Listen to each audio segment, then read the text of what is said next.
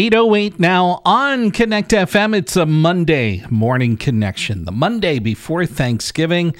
And uh, Mondays mean a chance to talk with Jodi August of the DuBois Chamber. Jodi, good morning. Hey, good morning, Dan.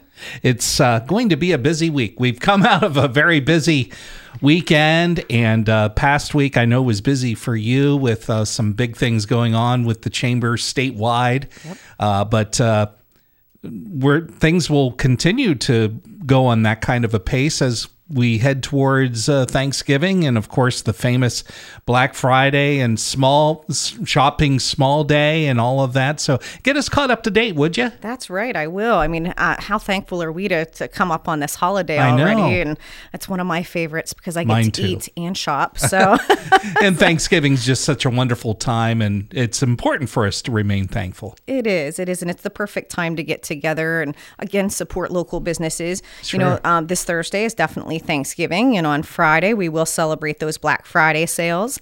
Saturday begins Shop Small Saturday. Mm-hmm. And uh, speaking of Friday and Saturday this week, our chamber has begun once again this year the Chamber Check In Challenge.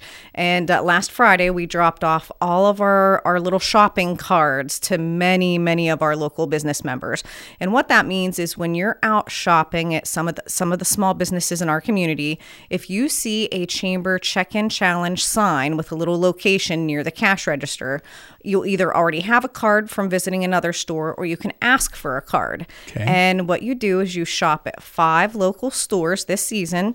You just have the clerk uh, put their business name, initial it, and put the date on it. All you have to do is visit five shopping locations and you can put that card in a mailbox near our door because mm-hmm. it'll be available 24 7 at the chamber office. And that makes people eligible to win $500 of Christmas cash that we will draw on Tuesday, December 19th. So we That's draw super. the, I know, yeah. yeah. we draw it the week of Christmas. And, you know, it encourages local spending. Um, we get to partner with our members and we get to give away a little cash yeah. in the process. We, so, look, we look forward to finding out who the winner is this year. That's right. That's right. So um, Thursday's Thanksgiving, Friday is Black Friday. Friday. Saturday begins Shop Small Saturday. Um, Monday is Cyber Monday, which we yeah. do know that a lot of our local businesses do mm-hmm. offer websites and uh, sh- you can shop online. And then Tuesday is Giving Tuesday. Right. And I don't think we talk about Giving Tuesday enough but it's the perfect time of year. Um, I mean, most of us donate food to our local food banks sure. and things like that.